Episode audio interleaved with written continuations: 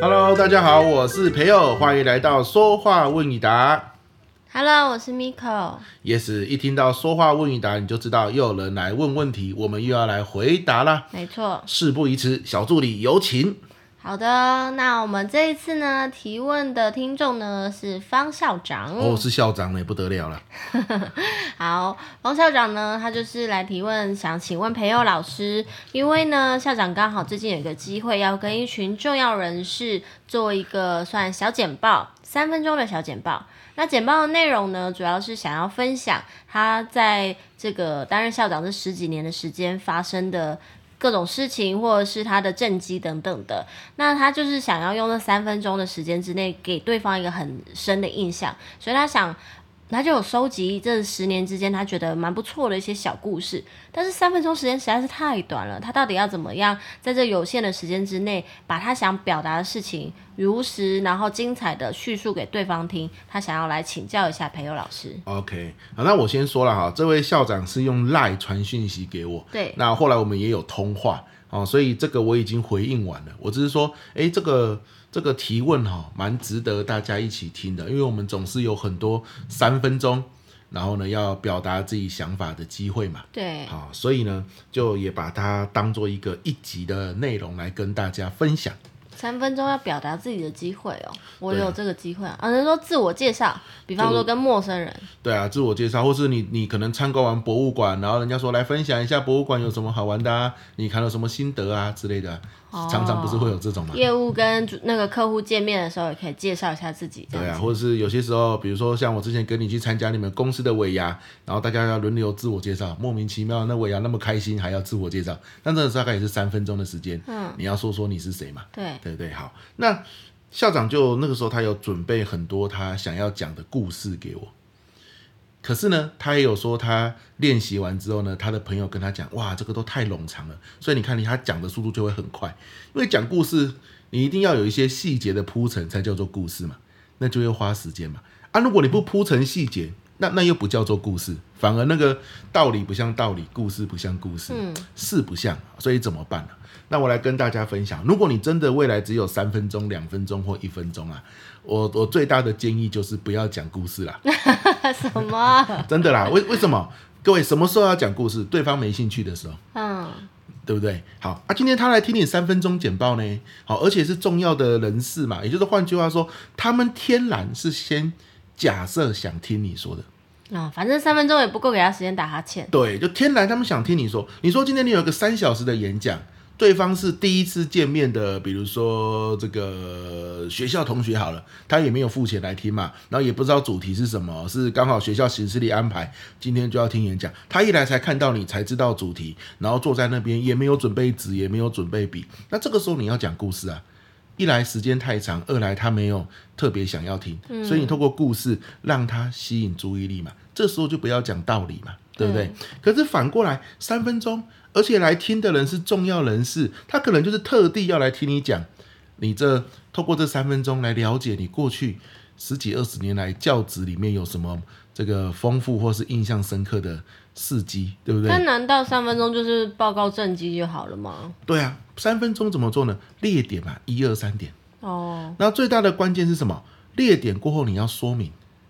嗯，好，那一二三点，这三点又特别有趣哦。三分钟，你过去做了十几二十年，你绝对不会只有三大重点要讲嘛。对，那所以这里的关键就是来的人是谁。他想听什么？对，你看哦，如果你是面对几百人的演讲，你不无法知道来的人是谁。对，可是今天你是一个简报，底下坐的人谁是 key man 嗯，哦，他们主要的背景是什么？这个我们就可以掌握了嘛。对，好，我过去十几二十年的教职，我可以列出十个重点，这一定是没有问题的。嗯甚至你可以列出二十个重点都没有问题。嗯，可是呢，很多人就说，那我有二十个，我就要讲二十个啊，这代表我很勤劳，我很勤奋。嗯，我只有讲三个，是不是太懒惰啦、其实你错了啊、哦，你二十个全讲才是懒惰。因为你就把你做的事情顺顺的列出来嘛。可是你不愿意去想听的人最在乎哪三个，啊，你没有编排好，对你去想听的人最在乎、最有共鸣的是哪三个重点，才是最勤劳的。你去思考这件事情嘛。嗯好了，所以今天来的假设是跟总务有关的。嗯啊，都是跟总务人员有关，那你就要讲跟总务有关的事情嘛。今天来的人如果都是跟素养导向有关的教授，好、这都是教育界的一些用语啦。好、嗯那你就要讲你这十几年政绩里面跟素养导向有关，这些来的都跟教学有关，在乎你的教学，你就要讲你教学的过程跟经历。他想听什么你就说什么，你对就挑那一块跟他讲没。错，这就是人少，然后时间短，然后目标背景很明确，我们可以做的事嘛。好哦，，一二三点列出来，你不讲故事，他都仿佛在听故事。为什么？因为你讲的是他想听的，他就会听得津津有味。那哦，我们为什么要讲故事？不也就是希望对方听得津津有味嘛？对，讲道理索然无味嘛，嗯讲故事津津有味嘛，对不对？好，就是你讲他喜欢听的道理，讲他喜欢听的重点，哪怕不是故事，对方也会听得津津有味。哦，那你何必讲那么长的故事呢？那我对在对想，他想讲故事，可能一来想要让对方提起兴趣，二来应该也想让对对方印象深刻吧？对，所以你看，嗯首先第一件事，三分钟，而且对方天然就是想来听的，对根本就不用提起兴趣。对他本来就有兴趣。相反的，如果你讲故事，一开始前面的铺陈，他搞不懂你在讲什么，然后呢，因为你故事很长，所以你要讲很快，因为你抓时不间到很重短点，反而让他的兴趣下降，哦，对，对不对？第二个，他就是想要来听你的重点了、嗯，对吧？所以当你讲到重点，就真的是他想听的，他就会印象深刻。如果你讲故事不是他想听的，他也不会印象深刻。哦，嗯这是个听众心理学来着耶。，对啊，对，就是越是短的简报越难讲。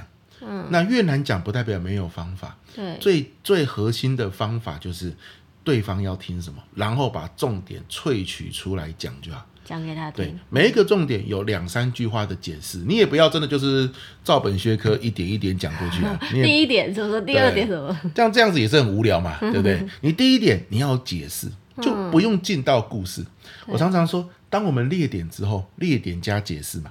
嗯好、啊，你列点之后，如果时间够，你列点加故事也不错。啊，但是怎么样，你都不要只有列点，因为你只有列点就是修结的鬼啊！你们讲完一个重点啊，第二个啊又那念要过去看文第三字就个，好了。对呀啊所以 PPT 假设有 PPT 啦，好，你 PPT 就是可以放一二三点的那个一句话的重点在上面嘛。嗯，可是你嘴巴要说明、解释，可能讲讲这个过程的一些重要的细节、重要的数据，对吧？好、让它更有画面，嗯哦好不要不要修结的鬼对。对对，因为表达的魅力，除了是你准备的内容是重要的，但很重要的是那个表达的人没错给人的感觉，对不没嗯对错？，好的，好，所以我在想，我我就把这我我那个时候就是这样子跟校长说，嗯，放掉故事，去想听者在乎的点，然后把重点抓出三个左右对。来分享就好，每一个重点加一些解释跟说明。哎，那多长的时间会建议可以加入要点跟故事，可以加故事进去？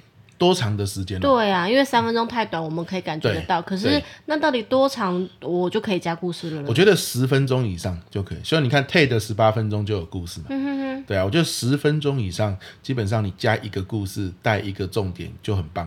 哼哼，哦，对对对，啊，你不要忘记啊，故事不是万能啊，哦，是故事感才是关键。什么叫故事哦感？你讲话讲到人家很有画面，这就很棒了嘛，嗯哼对不对？怎么样人家会很有画面？诶，你提问也是一种方法啊、提问互动，有时候提问也不一定要对方回答，可是你问了让他去想，你自问自答嗯，也是一个不错的方式。也是，对不对哈？好，所以故事感有些时候是比故事还重要的。那故事感怎么来？就是讲讲细节，嗯，哎，不要都只是重点修结的鬼啊，那那他就不会有画面嘛。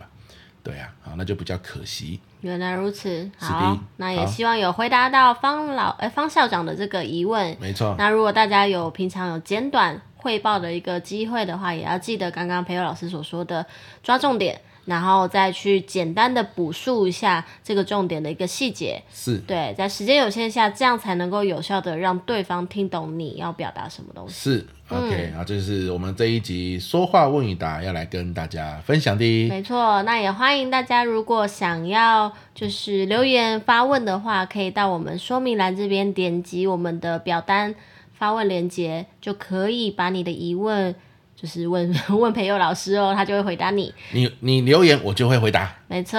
OK，那如果说你也想要跟培佑老师学习更高阶一点的，就是个故事，刚刚说什么故事法，什么故事情境，啊、描述要怎么样故事感啊？对对对，谢谢你。 要怎么样把一件事情或是你想表达的内容呢，更有故事感的，让对方有吸引力，吸引对方的注意等等的话，就可以来报名我们培友老师的亮点故事行销公开班喽。啊，对啊，嗯嗯，七月八号在高雄。没错，那后续其他地区的开课，我们也会陆陆续续的有开课资讯，就跟大家做分享哦。好的，那我们今天就到这边，希望你有收获。我是培我佑是，Miko，拜拜拜拜。